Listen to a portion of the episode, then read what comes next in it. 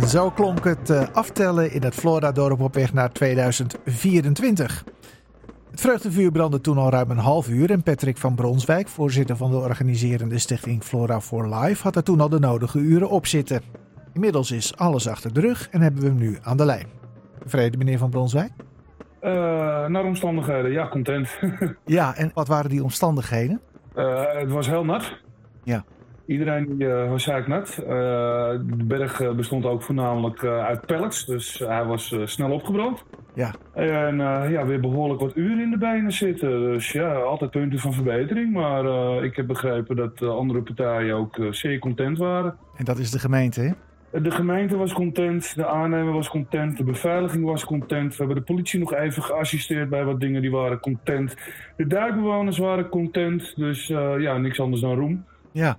En uh, ja, even kijken hoe het voor aankomend jaar gaat. Ja, nou de gemeente had zelfs een kleine vuurwerkshow georganiseerd, hè? Ja. Dat is dan toch ook alweer aardig. Ja, die, uh, die stond beloofd voor het 70-jarig bestaan en nu was het dan eindelijk zover.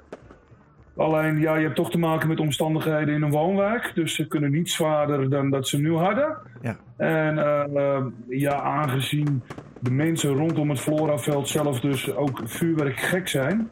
Ja, werd er eigenlijk aan de kant van het veld meer vuurwerk afgestoken dan dat er aan de andere kant van de dijk te zien was. Ja, alleen aan de ene kant dus was het knalvuurwerk en aan de andere kant was het meer siervuurwerk volgens mij. Nou ja, aan de kant van het veld was ook heel veel siervuurwerk. Okay. En sowieso de, de professionele vuurwerkshow was alleen maar siervuurwerk, geen knallen.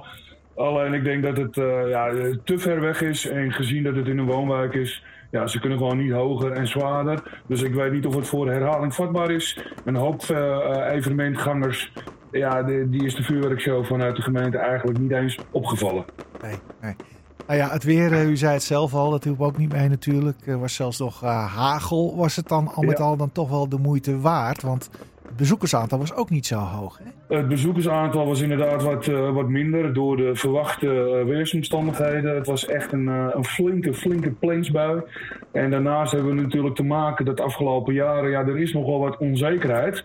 Dus ja, als mensen dan van tevoren een evenement of een festival uitzoeken, een kaartje betalen wat gegarandeerd doorgaat, ja, dan gaan een hoop mensen toch voor zekerheid. Ja, ja, maar was het dan de moeite toch wel waard achteraf? Ja, zeker. De mensen die er waren, die hebben een, een heel leuke, hele leuke jaarwisseling gehad. En, uh, ja, en niks anders dan complimenten ontvangen van, uh, van de mensen die aanwezig waren. Ja. Nou, dan had u van tevoren ook gezegd dat er met die gemeente natuurlijk wel overeenstemming moest zijn.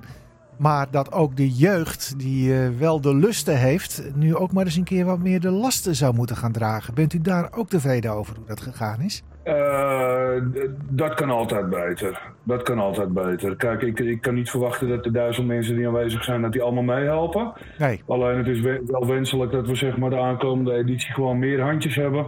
Uh, het is toch een uh, arbeidsintensief klusje. Al die, al die bomen, al het hout, al die uren. Ja. Dus het is nog niet zeker wat u betreft dat u het volgend jaar weer gaat doen op deze manier? Uh, ja, dat is altijd even afwachten. Hè. Ons bestuur is uh, driedelig en de, de, de penningmeester en de secretaris zijn ietsje ouder dan mij. Ja. Dus ja, we gaan nu even een, een, weekje herstellen en volgende week doen we even de kopjes bij elkaar. En dan, ja, dan gaan we kijken of we hier gewoon mee verder gaan. Ja, maar voorlopig nog even nagenieten na alle prikkelen van vorig jaar, denk ik. Nou, voorlopig even herstellen. Ja, dus ja, de, afgelopen, ja, ja. de laatste vier dagen van december had ik weer zo'n 80 uur in de benen zitten. Spierpijn? Be behoorlijk wat last, ja, inderdaad. Uitstraling in de benen vanuit de liefste daarbeen, de, de voeten zelf. Dus uh, ja, en voor mij begint uh, maandag gewoon uh, het werk weer. De klusjes in en om het huis voor oude en zieke mensen. Dus ja, ik had het weekje herstellen wel even nodig. Ja, u behoort niet zelf tot de doelgroep inmiddels? Ja, nou ja, over een aantal jaartjes gaat het wel die kant op. Ja, Oké. Okay. Mag ik u veel succes wensen bij het, uh, het opnemen van het normale werk met de spierpijn nog in de benen. Dank u wel, meneer Van Bronswijk. Dank u wel.